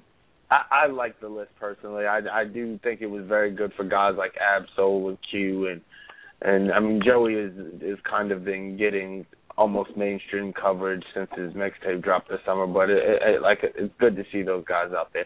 I do not know much about the kid Logic. I, I do know he's from Maryland, and I mean that's that's the, the the white kid on the cover. I mean.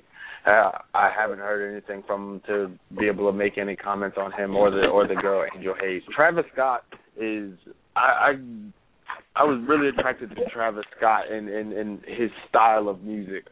I mean, after I first heard him on on Kanye's Cruel uh, on the Good Music Cruel Summer tape, but I I don't know what to think about him. I mean, he's he's a guy that he he's been promising this like mixtape for like over a month now, and it still hasn't come out. The Owl Pharaoh, Owl Pharaoh, and, and um, I mean, it's supposed to be good. The songs that I heard of it so far aren't really good, but I mean, we'll we'll see what happens with him. He is a beast of a producer, though. Apparently, there, there's a rumor going around that he worked on the Mercy beat along with uh, Kanye and some other guys, and I mean that alone just says a lot about about what he what he does. He's a he's a good music mind, so look out for him.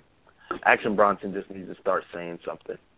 I feel like I'm just tired. Like I I loved Action when he first came out, and he does deserve to be on this list. But at this point, I don't want to hear about his meals or furs anymore. Like I want to I want to actually hear some substance from Action Bronson. And Dizzy Wright's nice. That's all I'm gonna say. Yeah, Action Bronson talks a lot about food. Um, he was he was he was a chef before he was a rapper, so I guess I guess it adds up. Um, Jay, Jay, how do you how do you stack up stack up this uh this freshman list with past lists? I actually actually think the opposite. I actually think this list has the most potential. Um, I'm looking at you know, and I and I was definitely one of the people. I I, I saw it pretty early last week, and as soon as I saw it, I you know I started making comparisons to to past lists, and you know it's it's like like like Lauren said. I agree. Ab-Soul and, and, and, and Joey are are the two headliners, so to speak, of the of the class, and you know this whole class will go as they go in a sense. Um, so those are the two guys that really need to, you know, continue to develop and emerge and and be set the tone for the rest of the group. Not that they're going to be doing it together, but I'm just talking about when we talk three years from now about which class is, you know, better than others. There, those two. A lot of it with this class is going to be down to those two. Um, but you know, Trinidad James is is, is probably going to be like a Plies, I would say. You know, he's going to be hot and relevant for a second, and then he's going to fall off. So like, you know, I'm not really counting him. Um, Schoolboy, you know, depending on how his first album goes, he could he could continue to get there. But I mean, he's just not a rapper that you're going to want to put in like, you know, a a a lyrical list as far as like, is he better than Kendrick or is he better than Jay Z or something like that. Like he's just not gonna. We're just not gonna talk about him like that because that's not what he's gonna put out.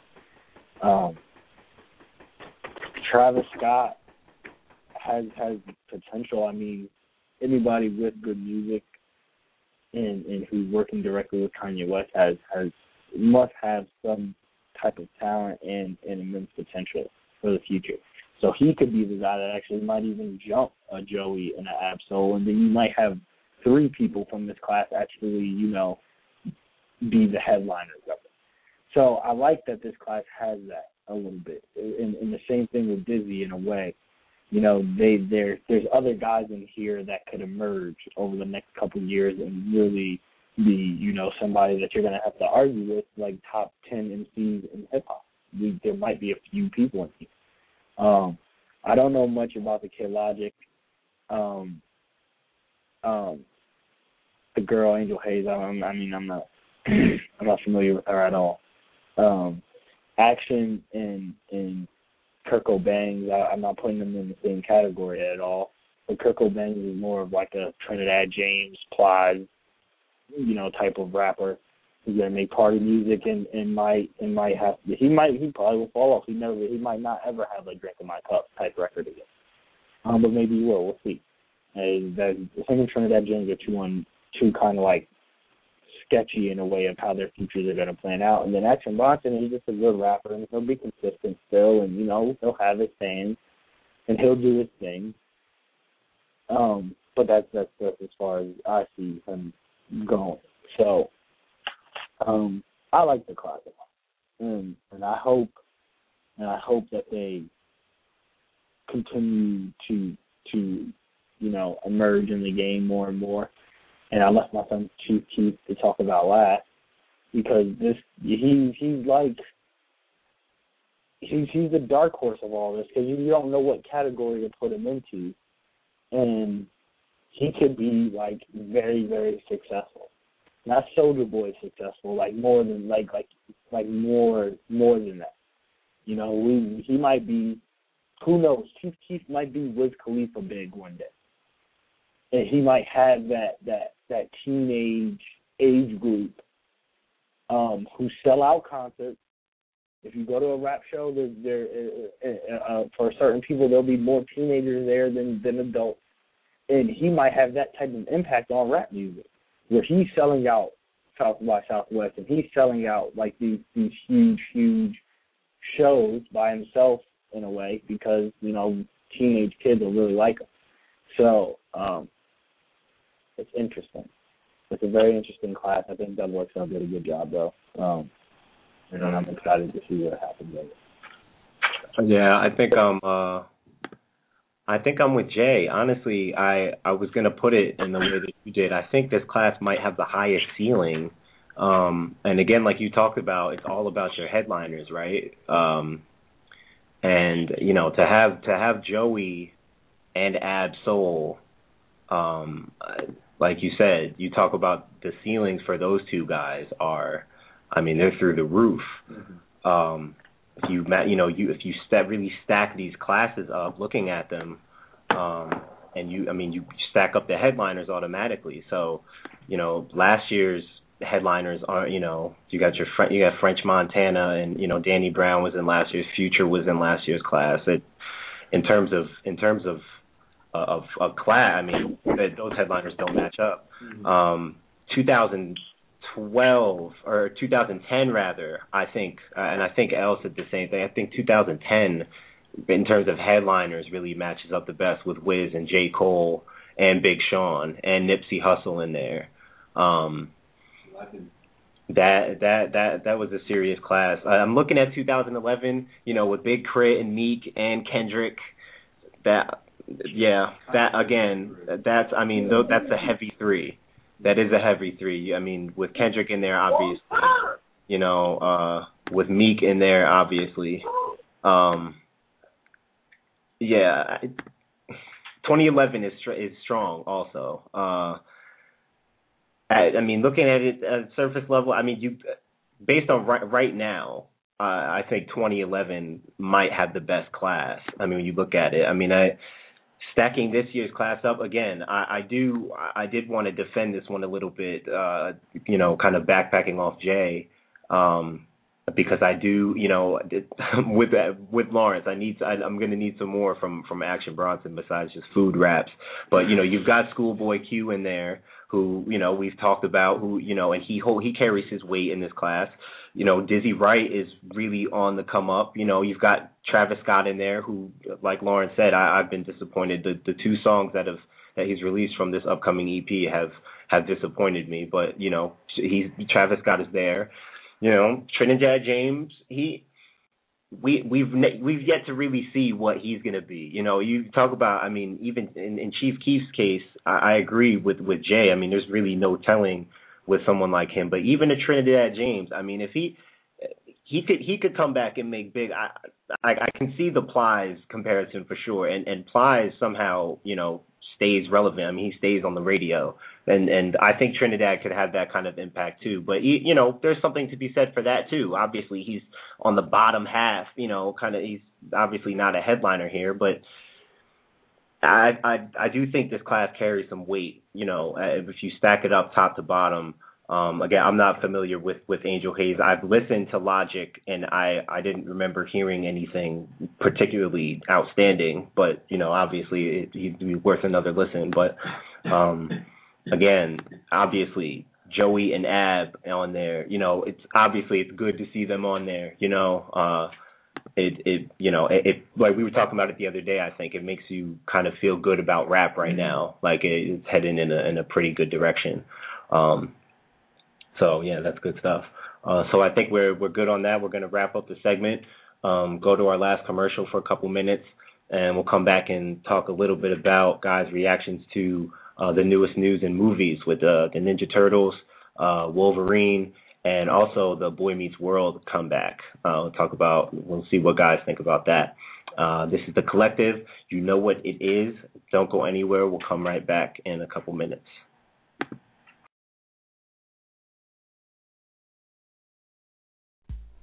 Keys 107 and the FOI Board of Directors is proud to present The Final Call. The Final Call is the country's unique leading source for news. Founded by the Honorable Louis Farrakhan, National Representative of the Most Honorable Elijah Muhammad and the Nation of Islam, the final call follows in the tradition of Muhammad Speaks with hard hitting national and international news and coverage of political issues. It is the official communications organ of the Nation of Islam.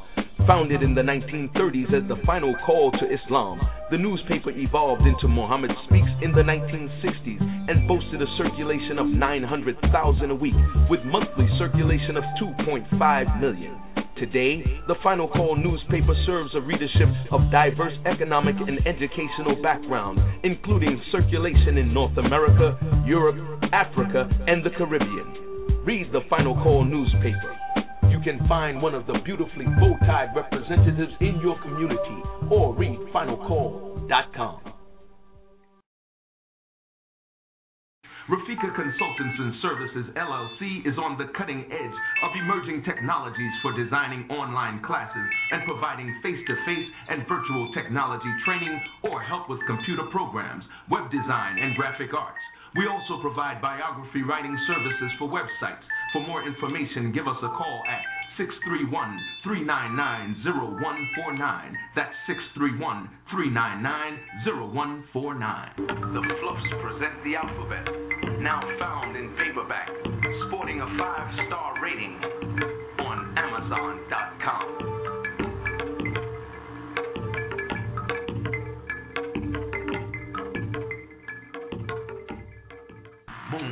7 fashions and gifts that bring out the best in you. Moon 107 is an online retail store featuring women's and men's clothing at the gift shop. The women's shop features stylish tunics, suits, and accessories and offers the well dressed woman an outlet to find the perfect gift for self or for someone else. The men's shop offers classy French cuff shirts for the well dressed man. The gift shop offers organic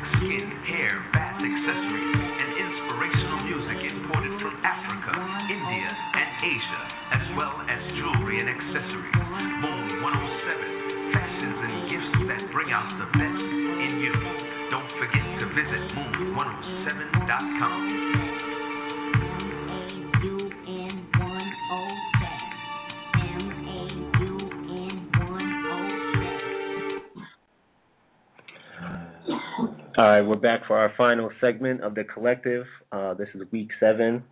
I'm your host, Martin Soaries, joined by my, my spirited co hosts, Lawrence and Jason Reels and Tommy Hill. Uh, we've talked about March Madness. We've talked about Kanye. We talked about Eve. we talked about the double XL freshman cover. Uh, we're going to wrap up our, our show with our final segment which is loosely based on the blog televisioncinema.blogspot.com. Um, first piece of news, uh, we're going to talk about the new Ninja Turtles reboot that's apparently happening. Um, Michael Bay, who of course was responsible for the Transformers series, is uh, is is producing the project. Um, the director is the guy who did um, Battle Los Angeles. I can't can't remember his name right now. Um, casting has already begun. In fact, uh, Megan Fox is signed on to play uh, April O'Neil, of course, the the you know the the close friend of of the Turtles. Um, and the Ninja Turtles themselves have been casted as well. Um, um, actually, interestingly enough, uh, our boy Mickey from Shameless is playing one of the Turtles. Um, that was was pretty funny. Um, and three other guys who um, are the one guy, Alan Ritchson, was in the Hunger Games. He's a little more well known. Um, uh, Jeremy Howard and Pete Ploszek. Um, so those are the guys that have been casted for the Turtles. Um, like I said, Michael Bay um, heading the production. Um, it's been getting a lot of slack apparently um, from the from the Ninja Turtles faithful. Um, you know those, those those people, those fanatics who really take that stuff seriously in terms of you know storylines and and you know characters and stuff like that. Um, obviously, people want that really kind of raw martial arts approach that comes with the whole you know manga style. Um, so you know, it, it'll be interesting to see in terms of the depiction. Um, someone like Michael Bay, um, you know, his his work is, is manifest in something like Transformers. I mean, he's he's extremely you know postmodern and technological, and apparently the plot the script is you know it, it has them they're they're basically aliens. They're from some other planet which kind of shakes up the original storyline. Um i don't know. I, I you know that movie from uh somewhere in the late 90s that that you know i can't i don't recall i don't have it in front of me but we all remember the movie i'm talking about that you know it was just so raw and and it really i feel like it it played to the strength of of the characters and the story and the kind of the you know they live in like this sewer with you know and and uh it, I don't know. It it felt so authentic. And I think something modern with this story could be I mean very interesting. Um I'm also looking at you know you look at the kind of the other movies that are and essentially this is kind of a superhero movie. There's a different twist on it. But I mean you look at what's going on with like the Iron Mans and the Avengers and stuff. I mean it's very it's you know it's definitely a different flow, and I, and I'm I'm looking forward to seeing the approach. Um, uh, Tommy, what's what's your reaction to this? I know you've I know you've got take on this. I mean, uh, I was I was a fan of Ninja Turtles when I was younger, little kid playing the video games, and you know, um, Cowabunga dude and all that. but, uh, I mean, I'm just looking. I mean, if I'm gonna go watch the movie at 25 years old, approaching um, I'm just hoping it's not going to be overly corny, you know, with like corny punchlines. I'm hoping it's, it, I'm hoping it's something different. I'm almost actually, I'm actually almost, almost hoping that it's a, a rated R movie, which rated R movie, which it hmm. won't be. it won't I, be, but I, I doubt it. I think Nickelodeon is is owner of of, of the property, so I, I think, I think it will be. But uh, I, I see what you mean that that's actually part of the reason why I started to get slack because you know obviously the original story you know the guys are are funny. The turtles are like you know they're kind of clumsy and and funny in that yeah. way so it's got to be kind of that almost child friendly but yeah. if you know you want it to be action too because you know martial arts and it's a modern feel. Um i know jay i know jay's got a particular stance on this. He was texting me jay jay was mad we didn't get to talk about this last week yeah, so I, I mean, I'm like Tommy. Yeah, I'm a I'm a lifelong turtle pizza gang. You know what I'm saying? Like I, like the the Ninja Turtles were a huge part of my childhood, especially early. So you know, eh, people coming out with a movie for for people that grew actually like literally grew up like a like like crazy about Ninja Turtles you're playing with my childhood in a way, and I don't know if I like that. But but uh, it, it, it's just there's some encouraging signs. All right, you know I like I love I love Jason Blade. So if if I, I feel confident with with the people behind it that they can make it at least at the very least it could be entertaining and you know you know it could be good. I I just ask that it's good. Like I just ask that they don't just totally ruin ruin this for me. as a as a as a lifelong turtle, I'm a turtle, yo.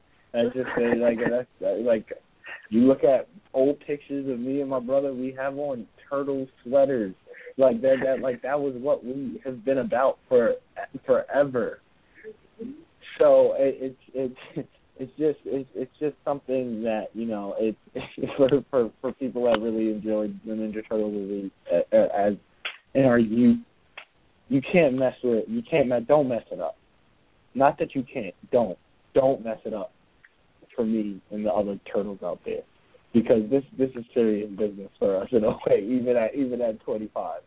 So, um, but I, I like I mean, you know, it'd always be nice to see Megan Fox in a movie, and and and you know, you you can't really go wrong there. Um, and the people that they have playing the turtles, you know, Noel Fisher, who who's Mickey from from uh from Shameless. Anybody from Shameless that does anything else, I'm kind of in support of because you know, I'm I'm so into that show. So I love those two, you know, aspects of it. So I, I'm I'm I'm gonna I'm optimistic about it to see it with some you know like some new animation and some new you know you know more modern technology, could be really cool. They could be doing some stuff that we that we never would see. So it, it that that part of keeps me optimistic. But if they mess up the turtles, I'm gonna be tight and I'm gonna come on here and I'm gonna tell I'm gonna, I'm I'm not gonna curse because I'm a Christian, but I'm I'm gonna tell y'all I'm gonna tell I'm gonna tell y'all exactly how I feel about it. But if it's bad, it's gonna I'm gonna have a bad reaction and I'm gonna be very critical. So I just I, I I'm encouraged, but hey, don't mess it up. Don't mess this up for me.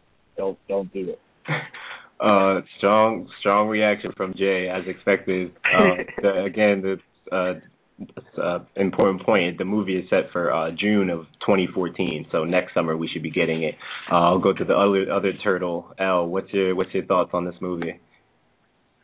Yeah, you know what I'm saying. The turtles was everything. The turtles was everything. So I pizza all day, pizza on top of pizza. That's why I'm, I'm still a living turtle to this day.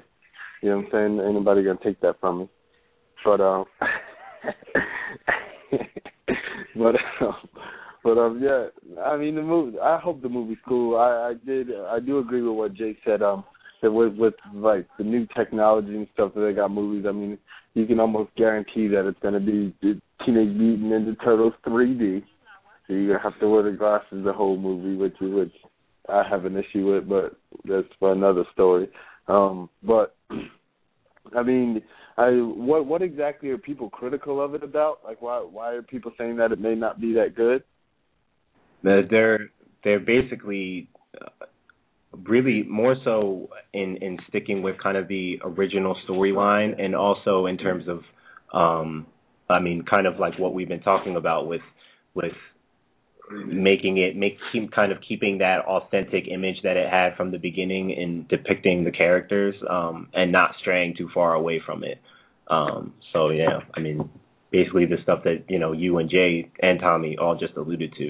Um okay they're really they're you know they're getting they really are getting flack from it because you know the original story writers and stuff they're you know that's they like their aren't bread involved. butter. right Yeah, yeah yeah. Okay. Well, I mean, I I do hope that they that they do a good job of of um, telling the story the way we knew it. I mean, there's always going to be a bit of variations. You saw that with Batman with with the with the Christopher Nolan Dark Knight series, and that still ended up good. So. I mean, hopefully they can put something cool together. And I mean, I just think it'll be cool to see the Ninja Turtles back in action. Whether it's going to be a different turtles or a different story. I, I think it. I think it'll. I, I think it'll be cool just to see the turtles, Master Splinter, just like everybody back back at it. And Megan Fox in April it definitely help. yeah kind of have to include that um Yeah, yeah, you got to. Shout out Megan. That's good stuff. Um, also, the Wolverine, uh, the new Wolverine movie, uh, just released the full trailer um, yesterday. Uh, there was a sneak peek trailer that was released earlier this week, but the full trailer has since been released. Um, I know I'll kick it right to Tommy because I know you know Wolverine kind of has a special place in his heart when it comes to when it comes to superheroes. Uh, I know Wolverine's up there for Tommy, but uh, but of course this is a sequel to the origin story that they did with the Wolverine movie from a few years back. Um, yeah. Obviously looking to connect the storyline here. So Tommy, what are you looking for from this new Wolverine movie? Yo, when you said when you said the name Wolverine, I just immediately flexed. Like that's like that's like the realest dude in the game, man. I mean, I'm I'm I'm expecting big things. I mean, he might be. I'm a big Iron Man fan, but Wolverine is a is a real cat, man. Like he's he, he, it's like it's comedy, but he's he's just a beast. You know what I'm saying? Like he just he he has no no holds bar for nobody. He's destroying everybody. He's coming through your chest, the the claws, everything. Wolverine is, is is my guy, man. I'm looking forward to it. I know. I know. I know that's your guy, man. I almost got it. I almost got the claws tatted on my right arm a few years back, but I made a I made a conscious decision not to. But uh, Rip, yeah, Wolverine really resonates with me. uh, for sure, definitely. Uh, Uh, Jay, uh, your reaction to the new Wolverine movie? Um, I, I I think it's gonna be good. Uh, the the one thing I don't I how I don't know if they said or not how much Sabretooth is going to be involved because I I think I think I don't think he's going to be in it at all. And I, I can't remember the guy's name, but I like the guy that played Sabretooth. I think he did a really good job. Um, it, it's obvious that you have to have Hugh Jackman back for a new one. He's he, he I think he's like the best actor out there to play Wolverine for some reason he just looked like like if, if the cartoon came to real life, it would be Hugh Jackman, like he would be Wolverine. So I love it. So I, I like that, and and I'm probably looking more forward to it now, knowing that Tommy flexed would he he heard Wolverine. I'm definitely going to shit. That's, that's the best thing I've heard about Wolverine so far. Like that, like, that right there. So. um I, I I'm looking forward to it. I see that it's going to be in 3D, and it just hurts my eyes and it just bothers me to have those glasses on for that long. But I think it still could be cool. And you know, like I said before with Ninja Turtles, modern technology are, are, are making these movies, you know, worth going to because you're you're just sitting there and you're just like, wow, this looks incredible. And um I think it, that'll that'll follow suit with this with this new Wolverine movie. And you know, is the key with all these movies and and them coming back is because you know there was such a big fan base for for the cartoons and stuff of like the Ninja Turtles and X Men and stuff where that fan base has to be the fan the people that you're directing the movie at to get them back into it. So you can't stray too far from the from from the original concepts and there has to be some some some some culture behind it that you're keeping. So I hope that they just do a good job with that as in any you know you know remake or sequel or something like that. So I think it'll be very good. Oh, no doubt. Al, your reaction to Wolverine? Did you see the first one? I did see the first one, and uh, I really did enjoy it. I mean, it, it's Hugh Jackman again, like you said, right? Yeah. Which, which I, I mean, I don't think they can go wrong with that. I think, I think that, I mean, I, I've grown to know Hugh Jackman almost as Wolverine. Like I'll see him in another movie. Oh, look, Wolverine's in this. But but like I just always expect him to pull out some claws and, and, and just start going ham, like like Tommy said, flexing.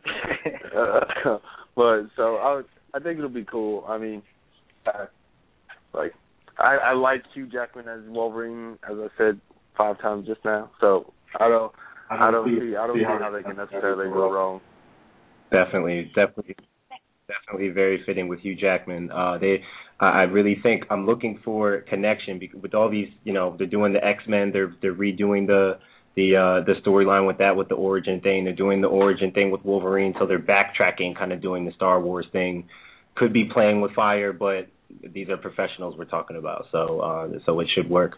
Uh, we're gonna we're gonna wrap up here. We've got about 30 seconds left. Uh, we want to thank all our listeners, our callers. I want to thank my host. This is Martin Sori signing off with Lawrence Reels, Jason Reels, and Tommy Hill. This is the collective yeah. week seven. You already know what it yeah, is. Yeah, yeah, yeah. yeah. And we about to throw a beat on. Shout out to Nate LeClaire.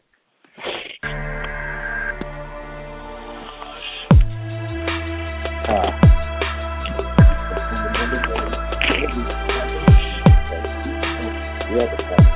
Shows just those like top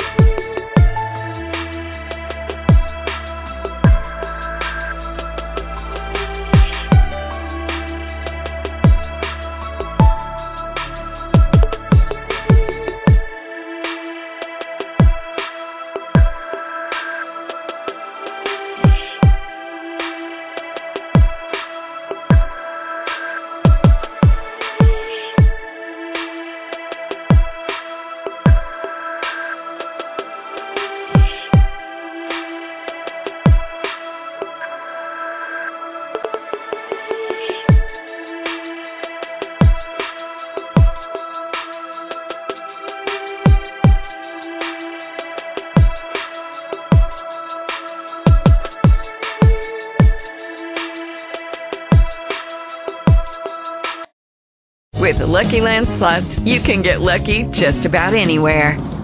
This is your captain speaking. Uh, we've got clear runway and the weather's fine, but we're just going to circle up here a while and uh, get lucky. No, no, nothing like that. It's just these cash prizes add up quick. So I suggest you sit back, keep your tray table upright, and start getting lucky.